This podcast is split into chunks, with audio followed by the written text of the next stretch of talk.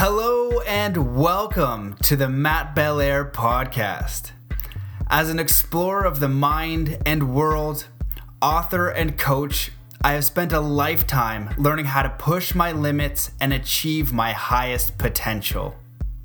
My mission is to bring you the most inspiring, conscious, and empowering teachers, leaders, and thinkers on the planet to bring you stories, lessons, and messages that will help you master your mind, body, and spirit. Thank you so much for listening, and I hope you enjoy today's episode. Hey there, family. Thanks for coming back. Welcome to the here and now in part one of another amazing episode with the man, Jason Gore. Uh, before I go into it, I just want to thank everybody who's been leaving uh, podcast reviews because that's really helping. So this one is from Gabe Mason, and he says, uh, "Just discovered this podcast and really enjoying it. Amazing guests, and Matt Belair is a great host who knows how to listen.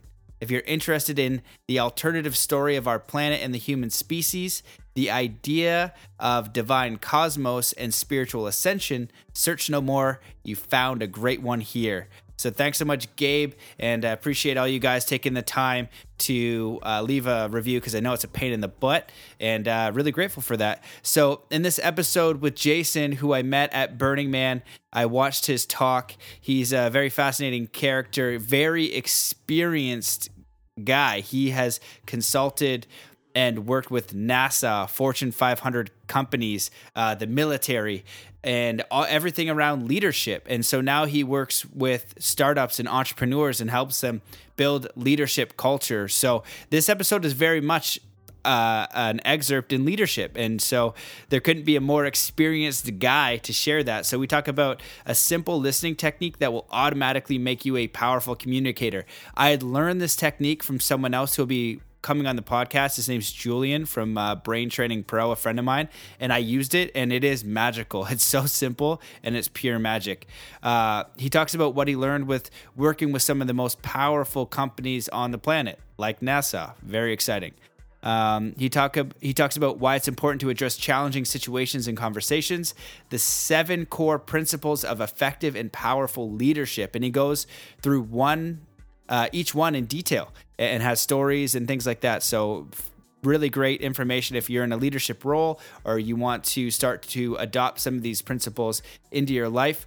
Uh, we talk about the four keys to effective debate and elements of conducting a quality meeting and overall why leadership is important and how it affects all areas of your life. So you're going to love this episode. This is part one. Very informative, very practical. Jason, awesome guy.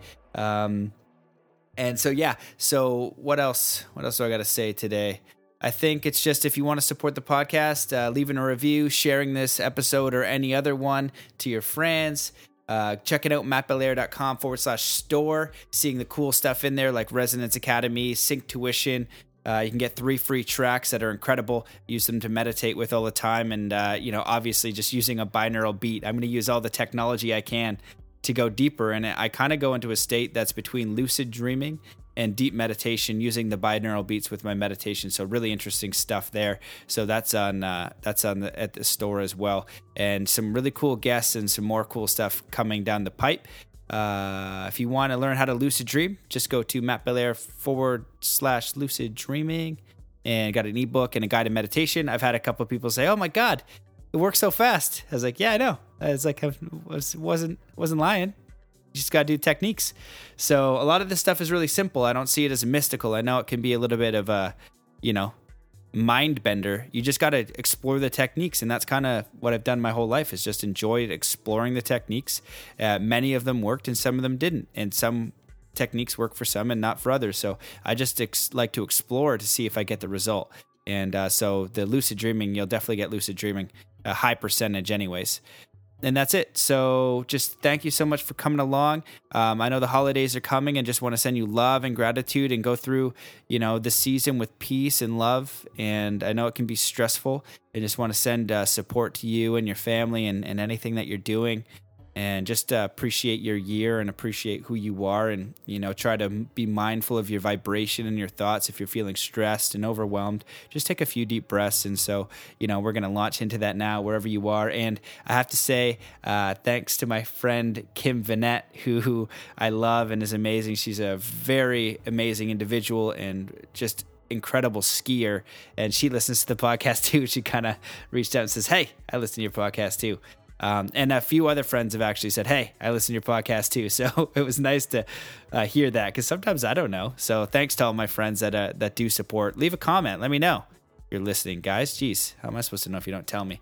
But I guess a few more friends were listening than I thought. So love you guys and new friends and family that listen. You know, if you listen to this, uh, obviously we're connected and just sending you my love and appreciation. And maybe one day we'll be able to hug it out in real life at a festival or in Canada or whoever. I'm all over the world, so who freaking knows?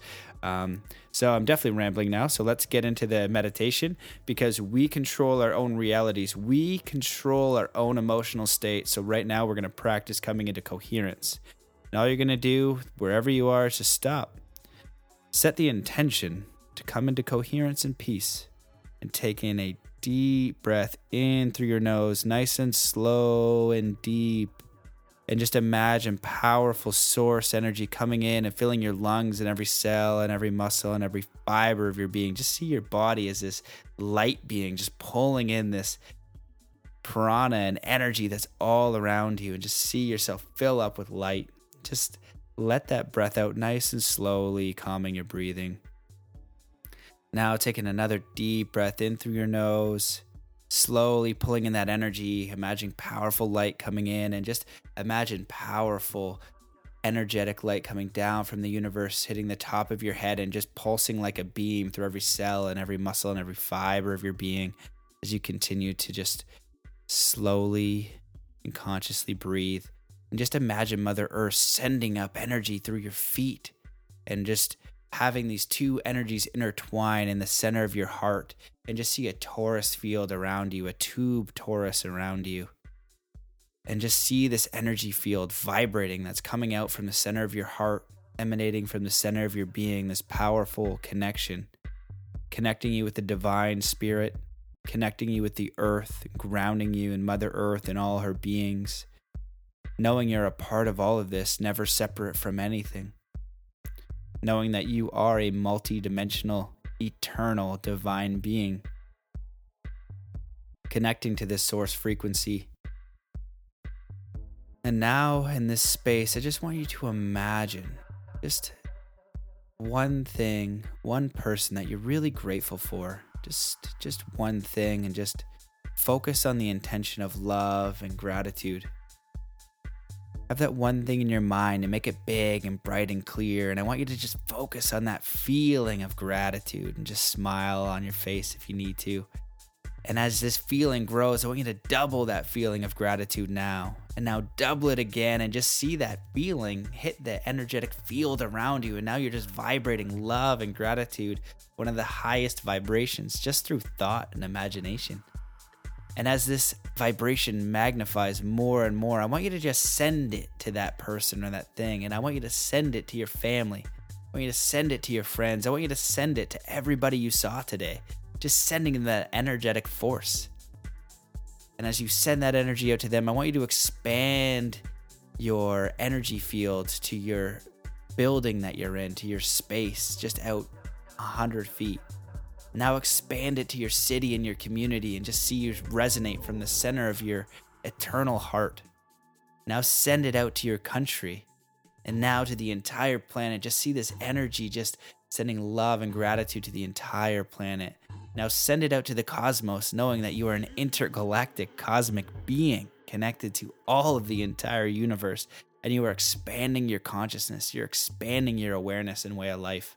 You're expanding and just sending out love to everyone and everything it touches, knowing you are a part of everyone and everything. And as you send it out, just see that energy come back and just send yourself love and appreciation. Just say, I love and appreciate myself. Just feel that energy come in. And I'm sending you my love and appreciation just for being here. You are enough. You're perfect as you are. You are perfect with every mistake that you've made all is forgiven. This is a learning process and just take responsibility and move forward with loving intentions and kindness and being authentic to who you are. So I send you energy of love and support and gratitude. There is community around you. We are all over. If you don't see anyone, then you're it, the beacon of light, love, kindness, and compassion. And it is that simple. That is all. So thank you for coming on another episode. And let's get into it with part one the man, Jason Gore.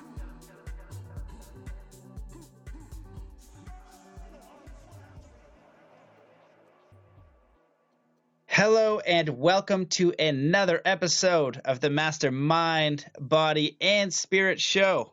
I am your host, Matt Belair. Today's guest is a managing partner at Newberg Gore and Associates, where he coaches CEOs and leaders of high growth startups. He focuses on helping leaders improve their leadership capabilities, build their teams, and create effective company cultures. For over 20 years, he has led leadership programs in 80 cities across 15 countries for the Fortune 500, the military, NASA, Burning Man, to name a few. Startup clients include Teespring, Earth, Earnest, uh, Creative Market, Orbital, Insight, Bus.com, and many more. Previously, he worked with leaders at Disney, Starbucks, NASA, Honda, and others. He brings a unique combination of backgrounds in business, leadership, and psychology. He has taught organizational psychology at Sophia University and negotiations at Harvard Law School as a TA. Welcome to the show, Jason Gore. What's up, brother? You, Matthew. Good to see you. Oh man, yeah, good to see you too, man. Um, you know, a little background. We were, we were chatting before that uh, I was lucky enough to catch part of your talk at Burning Man, and um, you were at the end of a panel, and then you had your own thing. But I remember having to come back in to make sure that I signed up for the email to stay connected, mm. um, and then I got to dive in a little bit uh, more of your work, and we connected again and then you send me your bio and and the complete picture and it was I was really blown away. I had to shorten a lot of that. It's uh, uh, it's it's amazing, brother. Do you want to give everybody just a little bit of background on, on some of some of the work that you've done and, and how you got to where you are today? Sure, uh, happy to feel, uh, share a few stories. But let me just first say why, like why I'm here, what I really care about. And you know, I'm I'm pretty pessimistic right now of kind of the human race and, and the the way that we're organizing our reality. And what I see is that there's a lot of people that care deeply, but don't know how to lead other people to make good stuff happen. And so, you know, the reason I'm on your show, the reason why I'm trying to give as much of this information away as, as I can, is because we need good leaders in this world and especially when things get harder, and I'm guessing that they will, that that leadership is going to become quintessential for our success individually, as families, as communities, and as a larger society. Um, honestly, like if we could just get to the place where we, we could guarantee fresh water, drinking water for the future generations, that would make me happy. Uh, so a bit about my background. Um, I think I, I should go back to my childhood for a second. So my mother had a tumor in the Broca's area, the part of her brain that produces speech. And so I got very sick of, you know, waiting for her to write notes so that we could talk. She could hear, you know, she could understand perfectly. She simply could, not come up with the words to express herself. So she would end up writing um, because that part of her brain was intact. What I didn't know is that that was essentially teaching me how to read body language. That I would start to guess what she wanted to say because I got impatient of waiting for her to write it down. And I would get immediate feedback through pupil dilation, through her facial muscles. I didn't know that was happening, but it, it taught me how to guess, like what, what she was thinking. Now, it turns out that that's actually a huge part of what leaders miss. They're so busy kind of getting and inspiring people on their vision that they don't often create a dialogue. So I, I studied persuasion in college uh, because I really wanted to learn like what was I doing that other people couldn't seem to do so well. And I got very lucky. Went to the went to UPenn, and I ended up getting hired as more or less a psychologist in a large consulting firm. And I was put in the military and defense business unit. And so immediately got exposure to the Air Force and the Army, to power plants. And what I saw was kind of amazing. I remember I um, was assigned to uh, this one power plant. There's actually seven power plants that were part of a consortium. And I was working with an ex nuclear submarine captain who knew everything about nuclear power plants because that was his forte, and I was coming in as a psychologist. And um, day one of the job, we were supposed to interview a whole bunch of people back to back. And he got sick that day. So I called my boss up and said, Hey, I assume we're going to cancel the meetings today, right? And he's like, No. They're really hard to arrange. Like, you have security clearance, no one else can join you. So you got to do these alone. And I'm like, I know nothing. I don't know anything about a nuclear power plant, for God's sakes. Like, what am I supposed to do? He said, Well, first of all, don't pretend like you know anything. You don't, you're just going to make a fool of yourself. So, you know, they say big words, like, just admit that you don't know that stuff. And then just ask really high level questions like, What's having you lose sleep at night? What are the things that you see could be improved? Um, what's what's going on there that's not working? And paraphrase back what you hear, right? just try to summarize in everyday language what you're hearing and just take notes. That's all you could do. And you know, you do the best you can and that's all we can we can hope for. So I go in and you know, the first person I meet with, um, he's kind of a 40 year old, kind of chubby guy with glasses, and kind of what you would expect in some ways. Um, and I open up with, What's having you lose sleep at night? and he summarizes back to me all the things, and I'm specifically working at the inventory practices of, of spare parts for these nuclear power plants. And he he kind of shares all the things that are going on. I paraphrase back to him, and he's like, "Yeah, you know, but really, what the issue is is that my manager's not listening to these ideas, and I know the higher ups would care, but they they're not even getting the message across." And so I paraphrase that back, and he just keeps on going until he kind of summarizes it in such a tight package of this is the number one thing that if we change this, the, this power plant would be performing so much better. Um, so second person, kind of same thing. What's having you lose sleep at night? And paraphrase back, and pretty soon he sa- says, you know, I shouldn't be telling you this because you don't have the right clearance, but, and he starts telling me all these other things. And I paraphrase that back. And the thing that really caught me at the end of the second interview was he asks, wow, you seem to know a lot about power plants. How do you know all this? and it kind of cut me off guard because I was like, wow, I know nothing. But simply by asking these questions, listening, and paraphrasing, I was building trust. And what I saw is I was helping them create value, like in honing and synthesizing their own ideas into really kind of what are their next steps. So anyway, I package up these interviews and I present it to the, to the board of the, the power plants, and they think that these ideas are absolutely brilliant and I'm in this question of like, whoa, okay, I'm a 21 year old kid.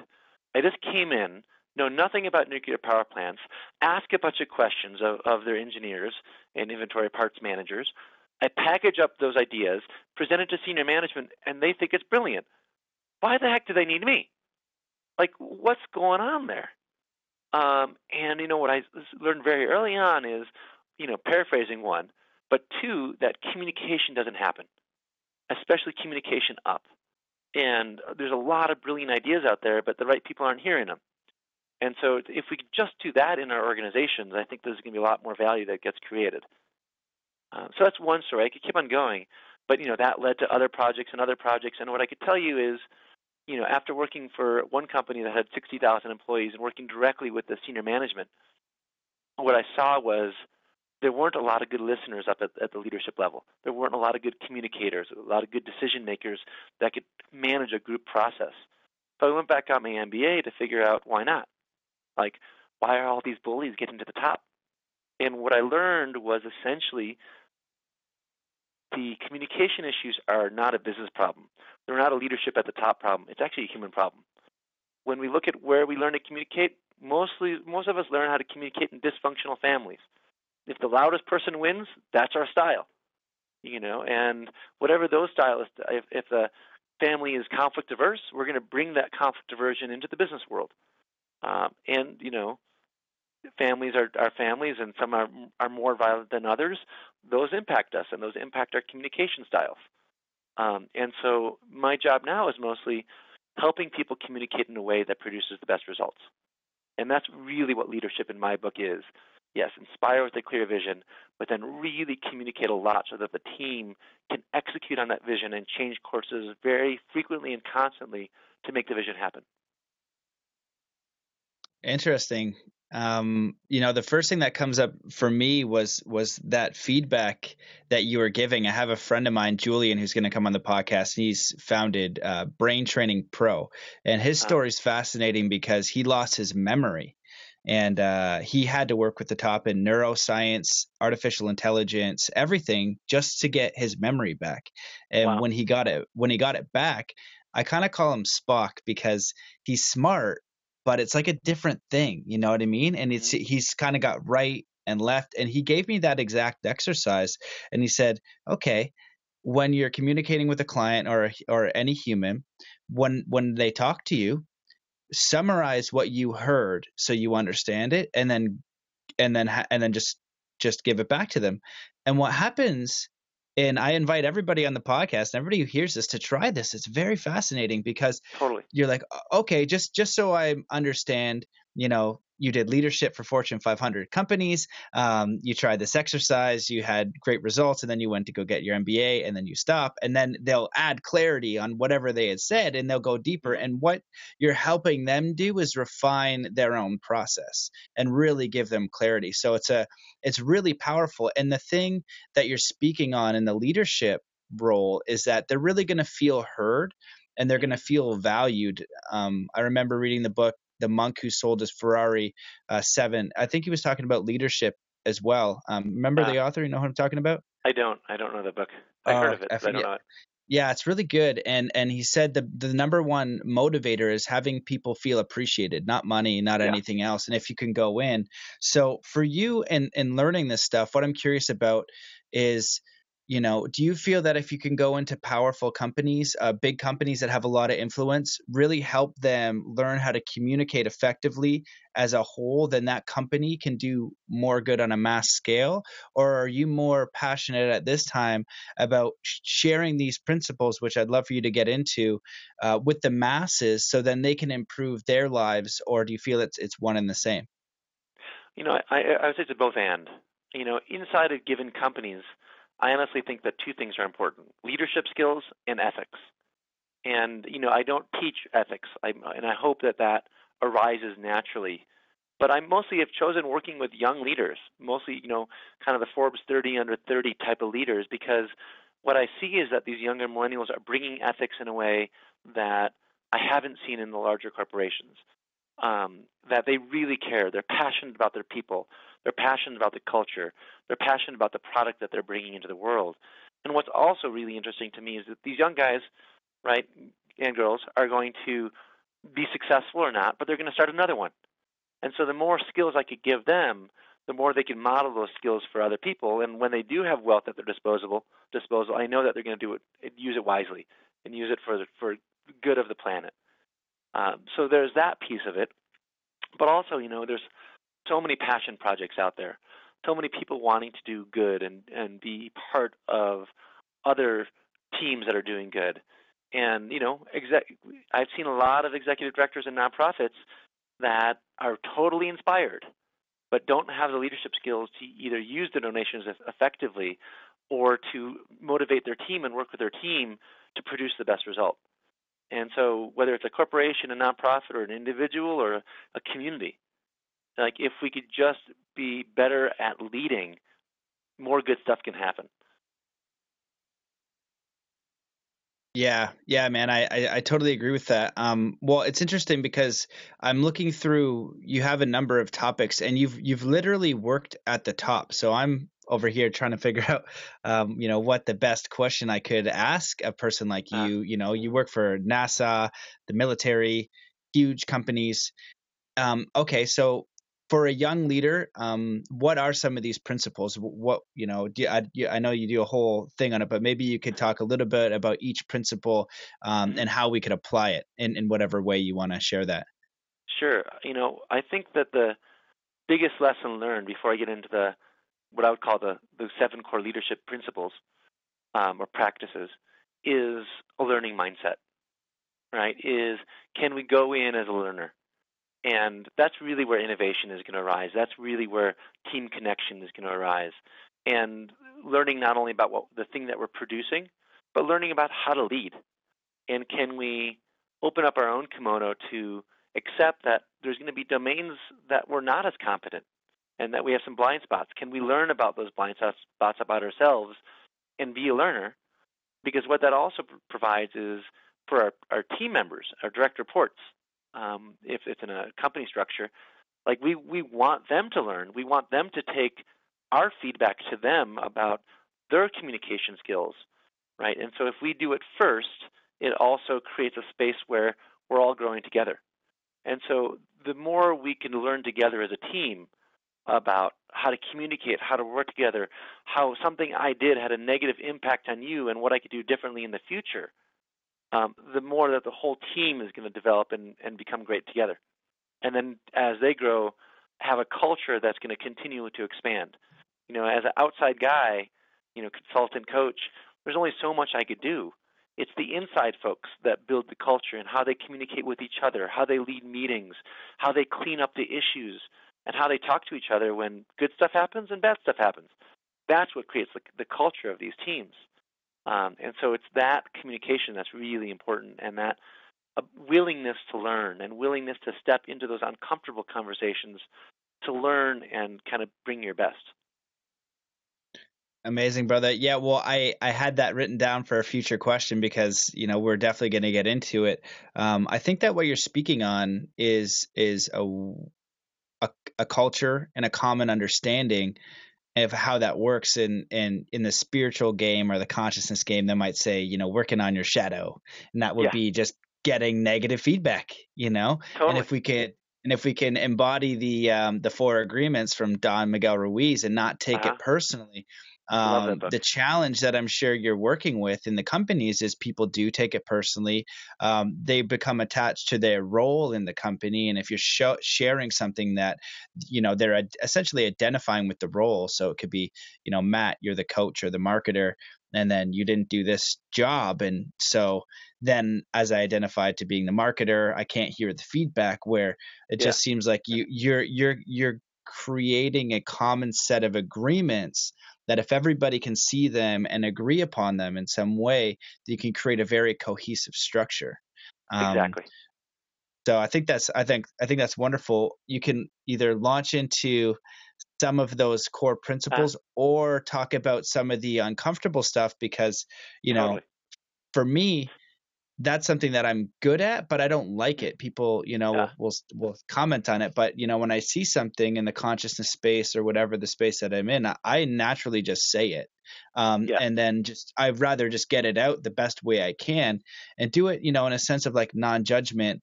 But it's like mm-hmm. I'm just seeing this and feeling this, and I just feel it in my body and that's what I know. And I just want to put it out in the air so we can all kind of juggle it around, and then totally. it'll sift down. But if I don't, it just like eats at me. And I think it's yeah. really like from my dad. And I know that the most common thing is that um, people don't want to say anything. They'd ra- they don't want right. confrontation, and I don't want right. it either. I just I, I just have this compulsion. I think it's from my dad, and that's what he's like. He's like French Canadian. He'll just say the thing instantly. Yeah but he has no, no compassion. Totally. I think I think that most people that I work with um, try their best to preserve relationships. And so if someone's doing something that's really pissing them off, you know, they might say it the first time, but if they don't get the result they want, they tend to go underground. And right, and like you were saying, that kind of builds up over time. And the issue there is one, nothing's changing, right? They're not getting the result that they want. But the second thing is, while they think that they're preserving the relationship, what's really happening is resentment is building, right? And disconnection and, and loss of trust is actually increasing. So over time, the action that they took by not having the conversation with the intention of preserving the relationship sabotages the relationship and makes it much worse. And it makes it much harder to climb out of that hole later on if you haven't shared it early. So totally agree with you. Uh, I also want to mention one other thing, which is, you know, you talked about kind of the blind spots in the shadow. you know, one of the great things I love about leadership is when you put yourself into a leadership position, you have access to a lot of feedback if you're willing to hear it. And you know, it's very difficult to know our own shadows. Like, there's really only a couple places where we could identify our own shadow. One is we look backwards and we see a history of of negative stuff, you know, kind of dead bodies in our wake, you know, lost relationships, lost trust, and kind of we got to look at what are we doing to contribute to that. So that's one way, right? Is look historically. But the other way to identify your shadow is to get feedback, and you start to see themes. You know, people saying, "Wow, you're arrogant." You're like, "I'm not freaking arrogant. What are you talking about?" But you hear that enough times, and you're like, "Okay, what's going on? Why do people think I'm arrogant?" Right? I'm just trying to prove my point. I'm I just I'm really confident, but I'm not arrogant. But then you start looking into it, and you, realize, wow, maybe I'm not listening as as good as I I could. Maybe I'm pushing too hard maybe I'm actually sharing my opinions as if they were facts to prove my point and shutting my people down. And you start to see, wow, I can now see why I'm showing up as arrogant or whatever it might be. And a little bit of a little change in behavior, right, where I, I'm just as confident in my opinions, but I change a little something, right? I own my opinion as an opinion, or I really start to share my opinion and then listen deeply and, and dig for what I'm missing or what I'm not seeing um, changes can change the mood of a conversation to change that assessment. Yeah, yeah, brother, I totally agree. I think that's a really important point to make because sometimes from my perspective in looking at um, the articles that come out in in you know consciousness or personal development um, on the shadow work they always talk about the importance of the shadow work and i think it's important sometimes i feel like it's really embellished but sometimes i think it's very simple and this is one of those times where it's i'm getting clarity for myself where mm-hmm. let's say somebody gives you feedback which is you're arrogant the shadow work would be they say dive right in. So i say jason we just got off the podcast. We you know we hung out in denver and we went whitewater rafting. And then you're just like matt did you know that you're an arrogant asshole? And i'd be like i am? What? And then you just go right into it to the feedback and i say jason why what did i do? Why do you think yeah. that? Where is it? And that for me it's like i always feel so bad you know and that's part of that feeling we don't want right it's like oh like i feel dirty when somebody mm-hmm. gives me feedback like that but i want to know so i don't do it again and it could be just how you communicate with a friend you know i have a really good yeah. friend um, that i made on the podcast daniel and um, you know he said something to me once um, and he's like, "Oh, you're always razzing me." But his his background, he didn't have like, let's say, bros, hockey guys. He wasn't used to it, so I'm always like, you know, just razzing him a little uh, bit, and he didn't, he wasn't familiar, and so I was like, dude, you know, he's like, you're razzing me all the time, and you could see it bothered him a little bit.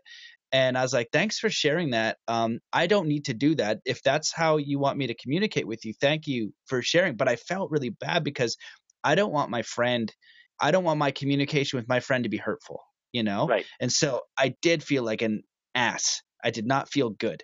But I went right into it instead and I just mm-hmm. got my medicine and then I was able to adapt and be aware you know in our future communication and for me I think that is a very powerful and humbling process if you can actually take those steps but it can be that simple totally um, and you know appreciation is one of those things you know like the, some feedback I got a long time ago is some of my best people felt unappreciated and what I realized is like wow okay I think you guys are great I don't appreciate you all the time, like with specifics, because I assume you know that you, in my book, you rock the world. And you know, I've learned to up the ante on appreciation, especially for the people that are really rocking it, and that you know, I would do that a lot for the people that were lower performers because I wanted to be able, be able to give them negative feedback too. So I wanted to make sure they felt appreciated. But for my rock stars, I wasn't doing that, and so you know, it's amazing. Like I'll just do that now. Someone who I think is a rock star, and like you know, what good is my appreciation to them? They know they're rocking it, but I'll offer them something, and consistently they'll say, "Wow, that was incredibly valuable," and I just, you know, it changes the mood of the conversation to, to in such good ways. And so now it's like, now that I've kind of identified that as my own little shadow, I use it. and I appreciate people all the time. And I I love creating that mood where it's like I'm appreciating you, Matthew, like for giving this podcast to so many of your followers, you know, and it's like and what it does for them and the broad audience that you hold, right? And that you're able to capture this broad audience of, you know, people that are interested in all sorts of things, but at the core, there's something that you're offering them that that they're saying yes to. And so it's like mm-hmm. that those appreciations like have people self reflect and it just changes the mood. Mm, hmm Well, what that made me think about was um, I've been looking a lot into cryptocurrency, um, coding as a language. Uh, I suck at coding, but I need to do it, mm. and um, just different things. So little tiny squares, okay, in consciousness. And so you get the feedback, which is the shadow part. It's a hidden square of reality and awareness. You are just unaware. That's why the shadow is. Mm-hmm. It's it, you're not aware. It's dark. Then they bring it to light, which is like this thing that doesn't feel good because it's your limitation and and uh, ignorance. You just don't know. And then you look at it, and then you basically uncover that square, and you open it up, now you've seen it and now because of that feedback looking at the shadow you can now upgrade your own consciousness and awareness and apply it to become a whole a more whole human being and that's why the process is scary because it's like you know it never ends you know and totally. that's what like something like burning man experience or for me um yeah. psychedelics can be that thing where it's like oh my god like how much do i not know like oh like geez this is and that's where it can be scary so um, totally. you can you you can reflect on that and if you want and then i'd love for you to dive in a little bit about yeah. these principles or or a few of them you know well we're on talking talking about feedback so that it, it's actually a natural blend to the first one which is inspiring with a clear vision and roadmap you know and if we're trying to inspire people we actually need to hear from them what's inspiring to them and what's not um, you know so many times leaders are they see the big picture and they they're personally inspired and they assume that other people are going to be inspired by the same things that they're inspired by. Um, but we got to find out, you know, what inspires different departments, different groups, and hone our hone our message for that audience, for that specific audience, and just that inspiration will get get better and better and better. But a lot of people they might be inspired with the high level, but if there's not a roadmap, if there's not a how to, how are we going to make that happen? And it doesn't feel realistic, then hey, they're not all that optimistic and they're not that inspired. So the first one is simply inspires with a clear vision and roadmap, right? Are we embodying and sharing a compelling vision of the future and communicating that so that people see how they fit in and that there's a clear roadmap to get from where we are to where we need to be to make a difference, to do the thing that we want to do. Um, you know, part of that is also constant renegotiation right? Because priorities are changing. And so if we set up this vision we're going to and this roadmap, like we got to be flexible there, right? And we got to be able to move, especially for startups. We're going this direction. Wow, we just got we lost our big clients here. We got new clients over here. We need to be able to adjust and realize that the product is going to ha- is going to be reshaping itself constantly, especially in a startup. Um, so that's the first thing, right? We're asking people to work hard we, we want them to work in an inspiring way. And so they need to be inspired with the vision and connected with the vision um, in a way that they understand how their piece really fits in to what the company piece is. I mean, it might be even, you know, the front desk person. Like, what's how does their piece fit in? I was recently told a, about a story about McDonald's where you know they have a culture where they don't really smile. That's a way of service, and just you know the the folks at the registers were told they had to smile. I actually don't know if this is true or not, but you know, you look at what that one person at the cash register is doing to support the culture that McDonald's wanted to create, um, and it's like connecting the dots for people is really what inspiring with a clear vision is, is about. I love that. Um, you know the I remember the book now. It's uh, by Robin Sharma, and it, it kind of goes back to the um, creating inspiration. And what comes up for me is that you know if somebody gave me an option right now that was like so good and we're going to make such a massive impact on the planet I would be the secretary. I wouldn't need to be anything special. Like I'll go there and do any job that is you know if you can see the vision of the highest yeah. service and i think that what you're talking about is is you can be the secretary but you know where this thing is going and you're a part of this bigger mission. It's not just, mm-hmm. hey, this is your task and this is it. It's like, no, you're the secretary for this company that is going to feed a thousand people, or, you know, we're going to clean up the oceans, or we have technology yeah. that's going to help all this amount of people. And you're like, heck yeah, I am. And yeah. you're a part of that culture, and that's going to really inspire them to, on their own, want to, you know, put in more effort. Totally. Look at the Burning Man organization.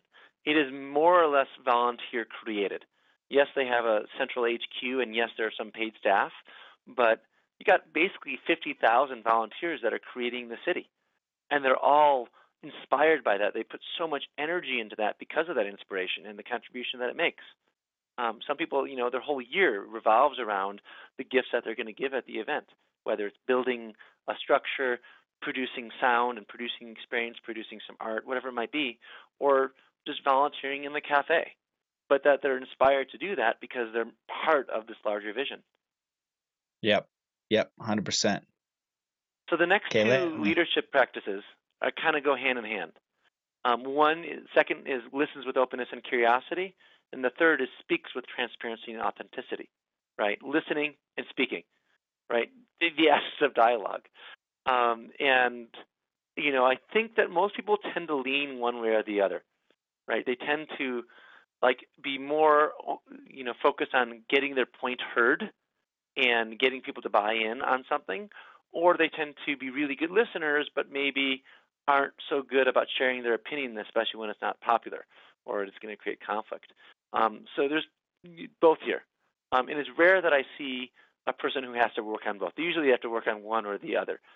Listening right is a skill that frankly is requires mastery and every listener can get better no matter where you are. But it's essentially bringing curiosity. Someone attacks you, give you really negative feedback that you don't like or you totally disagree with, or they don't have the, even the context to give you that feedback. Like, we want to defend ourselves. But in that case, it's like, no, listen, like, be open to critical feedback and dig what why did that impact them that way? What are they seeing that I might not see?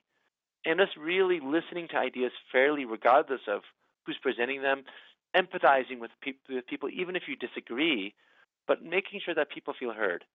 Um, and even then, if you make a choice down the road that's contrary to an opinion or something else, at least they know that they got heard, and so that they're going to support you, would be more likely to support a decision or, or something that's kind of against their interests. And then on the other hand, speaking with transparency, you know, we talked about this a little bit earlier.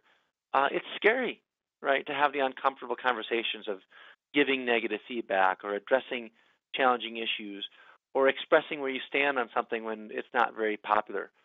Um, but the goal here is to share your opinion, right? Even if it's going to be difficult, share it well and respectfully, um, but to do so in a way because if not, you're withholding information from your team, right? And if the team makes a decision that doesn't include that information, like that might be the wrong decision. But more importantly, you're also missing an opportunity to get aligned. Like if you're thinking one thing and the team's thinking the other, like let's talk about it. How did you get those into those differences? I remember I was watching an argument at, at NASA about how to inject fuel beneath the booster rocket. And I was watching two really smart people, obviously, right, argue about very, very different approaches and it was really funny because neither party was listening to each other you know and every time that one person would speak the other person would like share their viewpoint that was different. And so the first one would just reinforce their idea even more about why the other guy was wrong. And they just weren't getting anywhere. In fact it was funny because they weren't even listening to each other right? They were just trying to prove their point and all their words were wasted because no one was listening. And um so i interjected and, and i said hey how about if we just take turns how about if we really spend some time listening to John, understand why he wants to do this vertical spread, and then we'll listen to Steve and understand why the horizontal spread feels better for from a combustion perspective from his perspective. And it it actually took a long time. Like I didn't think it was going to be that long, but it was like a half hour each, where they shared, you know, all sorts of mumbo jumbo that I didn't understand about you know, the spread of the fuel, the the air fuel ratio, the combustibility, the the the the speed. Uh, um, there's all sorts of things where they, where they were talking about, you know, above my head. And at the end of the day, they both understood each other, and I think they both learned learned something new about, you know, about how the other person was thinking, and it got them on the same page to figure out the best solution, rather than kind of talking at each other. They were kind of talking with each other in a new way. Um, and you know, it's like we we all have different opinions, we all have different perspectives, we all have different data. But until we get to the place where we could hear what the other person is, is saying, and they could hear what we're saying, we really can't have a productive dialogue. There's no way we could get to the best decision or find a good way forward until we get to that basic baseline. Uh, you know, I parachute into a lot of organizations where there's conflict, and about I would say 85% of the time, all I do is play traffic cop to get people to listen to each other, right? To get a common baseline of what's the data, what do we know, what do we think, and, and what is our, our expectation of what's going to produce the best results. If we could just get to that level first and then get into decision making later, it's going to produce better results every time. Yeah, yeah, man, 100%. It, it comes back to that listening thing. And I'd like to offer as well that this applies to families. If you have a family, and this applies to everybody in daily life, if you want a really strong family structure, uh, a really strong community structure, um, it might be a little bit challenging to share the principles, but if you embody them, and one of the yeah. things I just wanted to touch on was the sharingness with openness and transparency um, and again just because it, it, reflects my life it's because it's something that i do and sometimes i'm like should I share? You know, mm. am I an a hole? You know, um, yeah. and I think that it's important because what what one level exists where people are sharing and it's this energy right they're sharing out of passion and it's this anger or frustration or when your body's feeling that energy you're probably not going to share in a way that is fully congruent or you're heard it's going to be very emotional so mm. if you can first kind of learn to just take the feedback or the challenge of whatever it is in business, life, family, son, daughter, community, go backwards and just really see it from their perspective. Totally. And just just really get into that and be like, okay, cool. And then get to a space where you can offer the feedback in non judgment, but you're clear where you stand, you know? Yeah. And then and then you offer that and then then you see their reaction and then you get a very clear view on where they stand and yep. now you have all of the pieces to make a, a to repeat the process and then sometimes where a lot of the times if you're bringing in a higher level of awareness and you keep going back or, or you're not even higher just different view you can see um, you know the challenge being some people don't want to hear it or something like mm-hmm. that and then so what yeah. would you recommend for that because i can see some people in business organizations or families where I, they're going through the process and you know their son mom crazy neighbor crazy employee is just like losing their stuff and they're just they're not embodying any of this do you have any strategy yeah. for any of that or any feedback for that one well you just said a lot that i want to respond to um, oh, good.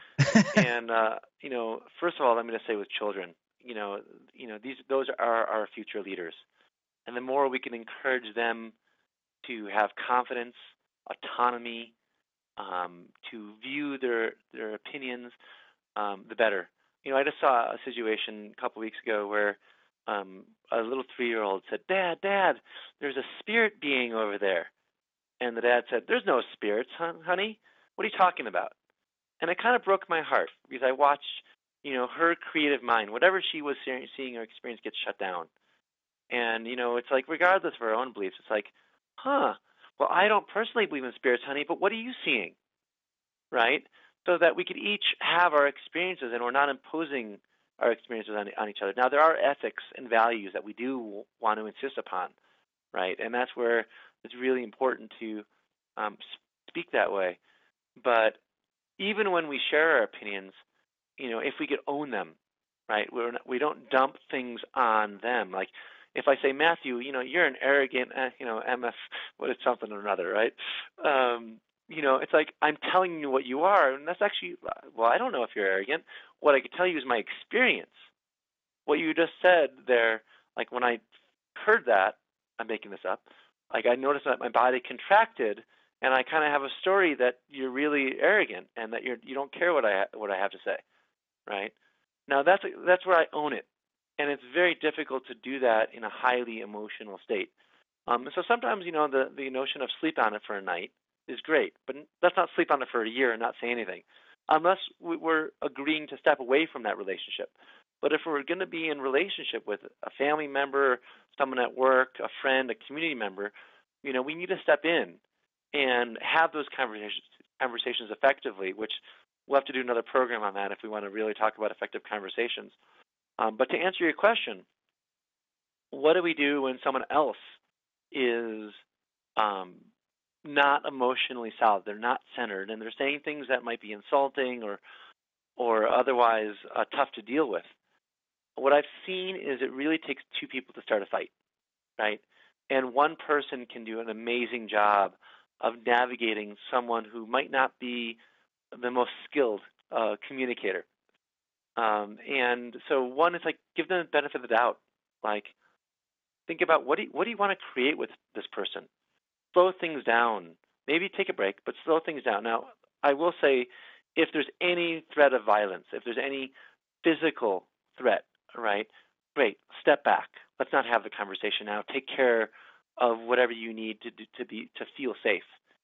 But with that aside, right? If we're having the conversation, um, give the person a benefit of doubt. Like I always say that the more emotional person should probably share first because they can't really listen anyway when they're that emotional.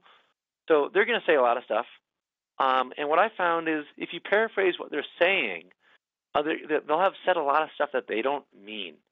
I remember there was one time where I was uh, leading a meeting and I shared um, some bad news about uh, a program budget. And the leader, who most people were really scared of, basically said, Jason, you don't know anything about this. In fact, you've been here six months. I don't think you've contributed one iota to this project. And just kept on going off. And um, people, like, when he stopped, the, the room was silent. Like, people didn't know how to react. And I'm like, okay, I'm going to go back to that Jedi mind trick, paraphrase. Okay, so what you're saying is that I don't know shit about this project. I haven't contributed one iota, and I, you know, paraphrased back some of the language that he used. That was pretty harsh, and you know, I saw him steaming there, and the first thing out of his mouth was, "I'm sorry. I'm just really pissed off right now because this is not the result that I wanted, and having to go back to get for ask for more budget on this is going to be really difficult for me." Uh, and then he shared a little bit more deeply, and I was like, okay, that worked, right? And we got out of that meeting, and people were like, dude, you rocked it. like, it's like I couldn't believe you just didn't break down right then and there. Like he tore you a new one. And I'm like, well, what else am I supposed to do? Just like you know, sit in the fire and see what's going to happen here. And yeah, I mean, what's the worst case scenario? Is I get fired, but at least I've spoken my truth and did the best I could.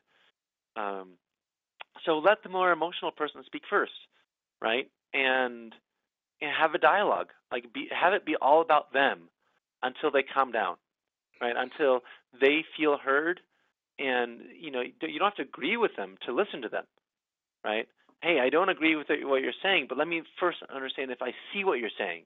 You're saying that when I did this thing, you lost trust, it pissed you off, you don't feel like you could ever trust me as a friend again and you just you know, but we're having this conversation, so I assume there's something you want here. I personally would love to clean this up and and navigate how to how to maintain our friendship. In fact, how to strengthen our friendship through this, right? And and reframe the conversation into the vision that we want together, right? And then go back into the conversation and and and share it. And then you know, at some point when they're running out of ammo, and they've said their their truth, great. Then it's time to bring in your data like, hey, let me tell you what I saw. You know, when you told me that you weren't going to go to the show, I assumed that I could sell your ticket, and I didn't even think to ask. You know, you told me you weren't going, and you know that, you know, that I could do whatever I wanted with the tickets. I, I actually took you at face value there. Um, what I didn't know is that you'd be really pissed off if, if I brought this person, and that's that's the last thing I wanted to do. You know, just to really express in an authentic way what you saw, what your experience was, and if they don't listen to you, maybe they have some more bullets, and great, you put that on onto the side and you, you hear them out, and then kind of go back to your view, right? But there's a dialogue, and there has to be listening. Otherwise, if they're not listening to you, stop talking, right? And see what they need to say before they can listen to you. Um, and ideally, you know, you could be in a dialogue. There are certain circumstances where the other person doesn't want to be in a dialogue at all, and those are a lot harder, right? To to try to preserve that relationship or rebuild it. Um, but if you are in dialogue, it's because both of you care about something. So go back to that common ground and start building from there. Amazing, amazing, man. You know, you're touching on the same thing um, again and again, but every time you do it with a new example, my understanding of it grows. So, you know, when when you have this blowout or this person and you're communicating with them, and uh, you allow them to speak and paraphrase, you know, the first thing that comes to mind is whenever someone is giving you a bunch of crap, it's probably their crap. They're probably not mad at you. And if they're mad at you and it is your fault, they still don't need to like yell at you or blow off steam or you know what I mean? Like that's not yeah. okay. I've seen people in the car business lose their mind over absolutely nothing. And I've seen a different human being stay chill as a cucumber when somebody messed up so badly, you yeah. know? And so it's a choice. So people, if they're shooting shrapnel at you, it is always their crap, no matter what. Now, yep. could you be the catalyst for that crap? Absolutely. You could have totally yep. been the the ammo for that. Totally. Um, but then when I think about it energetically, and this is where I'm going. Can somebody I, can I does something some... before you do, Matthew? Is, yeah, uh, go for it. One of my one of my Buddhist teachers, um, two in particular, Junpo and Doshin, um, they have a koan, and the koan is I'll ask you this question, Matthew. Can someone make you angry? I'm gonna say no, but I know that it's possible. uh, you know, actually, I don't know the answer to the koan, which is I'm embarrassed to say. But I think the, for me, the answer would be only myself. Mm-hmm. Yeah, only I can actually make myself angry. You know, it's a choice. Mm-hmm. Mm-hmm. Uh, and I, yeah. I love that because it's like, yeah, there could be a negative impact and we could really be angry about that negative impact.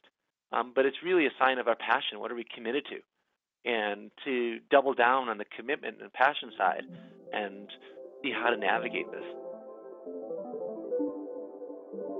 All right. Part one Jason Gore in the books. Part two will be coming up shortly here probably tomorrow because uh, I have enough episodes to release five a week for the next four months without doing another one. Um, sorting things out.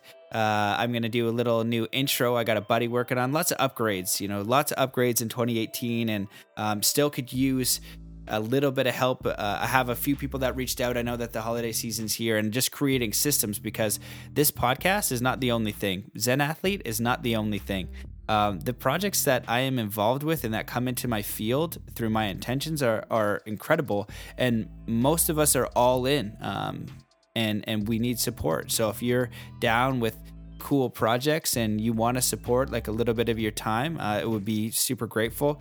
Web and IT is always needed and graphics are always needed. So web IT, um, is is like the biggest need if anybody feels uh, aligned to want to support with that. And I'm and I'm building these systems and uh, and yeah, I don't know what the heck I'm doing. That's the thing. I'm just doing my best and uh, creating content, and so I'm doing what I'm good at and. Uh, trying to outsource uh, some of the rest because uh, it takes an immense amount of time, especially when I'm doing crap I'm not good at and I want to produce more. There's so much stuff that I want to produce. It is ridiculous. I want to do this video course in you know personal development, spirituality, but it's going to be baller. More meditations, more uh, YouTube videos, more everything. I got so many ideas. I just need the time to do it, and just doing the podcast, uh, it uh, it takes a lot of time. So that's that's the story. and uh, I'll just do as much as I can. I, you know, I have to take my own advice sometimes because I see all the things that I can create and do, and and I really sometimes struggle with the feeling of not doing enough. So as much as I'm doing, trust me, I have like a thousand other things that I, I want to be doing, and I'm really excited about the fact of just being able to produce content and and give all the logistics away, so I can literally just produce content like a mother mofo lots of content, lots of great stuff. Um, so that's it. So if you want to support the show, please leave a review. Please share, share multiple episodes, share every episode. Uh, start getting the word out there. Uh, follow me on social media. If you don't know, I'm out there YouTube, Facebook. You know, you can find me. And visit mattbelair.com slash store for some free stuff really cool stuff over there uh, big discounts too as well for everything that i'm associated with you get discounts and free stuff so Synctuition uh, especially three free tracks check them out bit.ly forward slash gamma waves and they're over at the store and i'm going to be adding some cool stuff so i'm vetting it all out right now as we speak because i get a lot of stuff that comes into my field a lot of meetings all the time so uh, let's just keep this succinct because I could probably ramble forever. I don't know what's going on these days. They're getting longer. Um, but before we go, I just want to do this guided meditation. It's just an intention setting. That's all it is. We're just setting our intentions because we control our emotional state. Um, we can observe those feelings, right? If somebody is, is mean to you and you feel angry, that's okay. You can feel angry. Feel it. Don't don't try to stuff it away. Don't say, ah, I'm spiritual. I'm not supposed to feel angry. Feel angry. Feel it all and alchemize it. Uh, the thing is not to react and you know like give the you know let that energy tell you what to do i'm angry so now i smash a window or punch this guy in the face it's all right i gotta alchemize this anger interesting cool you know someone makes you feel worthless oh man that sucks i gotta alchemize this person making me feel worthless because i am making me feel worthless not them you're allowing it so uh so yeah so we master this and this is uh this is part one of the training so let's just do that now and set the intention to come into peace and coherence. So all we need to do is just stop whatever we're doing, set the intention to come into a peaceful, coherent, powerful state. Now, taking a deep breath in through your nose. And as you breathe in through your nose, just focus on your heart and just put all of your attention on your heart as you breathe in deeply focusing your attention on your heart because wherever you place your attention, you place your energy. So now taking in another deep breath in through your nose, slowly and deeply, focusing on your heart. Just imagine divine source light, gold and platinum crystalline light coming down from the universe, filling every cell and every muscle and every fiber of your being. And energy from the earth coming up through your feet, and Mother Earth is supporting you divinely connected with the entire universe, rounded as a human being, and aware that you are a spiritual, multidimensional, divine being. Just fill yourself up with love and appreciation. Just imagine this energy is growing, knowing that you are a part of all of it. You are a part of every single thing. You are eternal. You are worthy. You are whole. You are balanced. You are perfect and just allow yourself to feel that. Allow yourself to give love to yourself, to feel love for yourself, to feel appreciation for yourself, to feel unshakable self worth. I am worthy. I am loving. I am loved. I love myself and and just allow yourself to receive your own energy and good intentions knowing you're good enough as you are. As you feel this love and just connect with your heart, that connects you to multi dimensions. It connects you to your eternal spirit. It remembers who you are and where you came from and where you're going, connected to divine source and all that is. Just feeling your heart beat. It's just beating and keeping you alive without you even doing anything. Life is beating your heart divine cosmos, whatever you want to call it, is beating your heart and keeping you alive. And, and you get the gift of a human experience, you get the gift of existence. And now, as you focus on your heart, I just want you to imagine, just just daydream what your life would be like if you could do anything. just be anything, do anything, and you're living free. You have all the money, everything you could ever imagine. Just see yourself doing whatever you would do, exploring the planet, playing, enjoying life, growing, learning all the things that you want to do. Just see yourself doing all these things and know in your heart that you can do those things. You know it, it's in there. Just need to start putting the intention and moving towards it. And now, as you continue to imagine this, just connect with the feeling of how that would feel to just live an unlimited, expansive life. Anything that your heart desires. And they say that whatever we can imagine, we can create, that, that it is our right to create any reality that we want. It is your right to create any reality that you want. There's nothing holding you back other than yourself, so just allow it in. And I'm sending you all of my energy and support and permission slip that you are worthy of living the most expansive, abundant, pure loving life that you could ever imagine. Sending you that energy, sending you that love. So now, as you connect with that energy, I want you to send it out to everyone in the entire world. Send it to your friends and family and coworkers and everyone you met, and send them that same energy and permission slip allowing them to be their infinite selves and encourage them to be that and to allow it in, to know that they're worthy of accepting any reality they want and creating any reality. They just have to let it in, asking it is given, and stay in that frequency and allow it to come in. So there you go. Just enjoy that feeling for as long as you'd like. And I'll see you in part two with Jason Gore.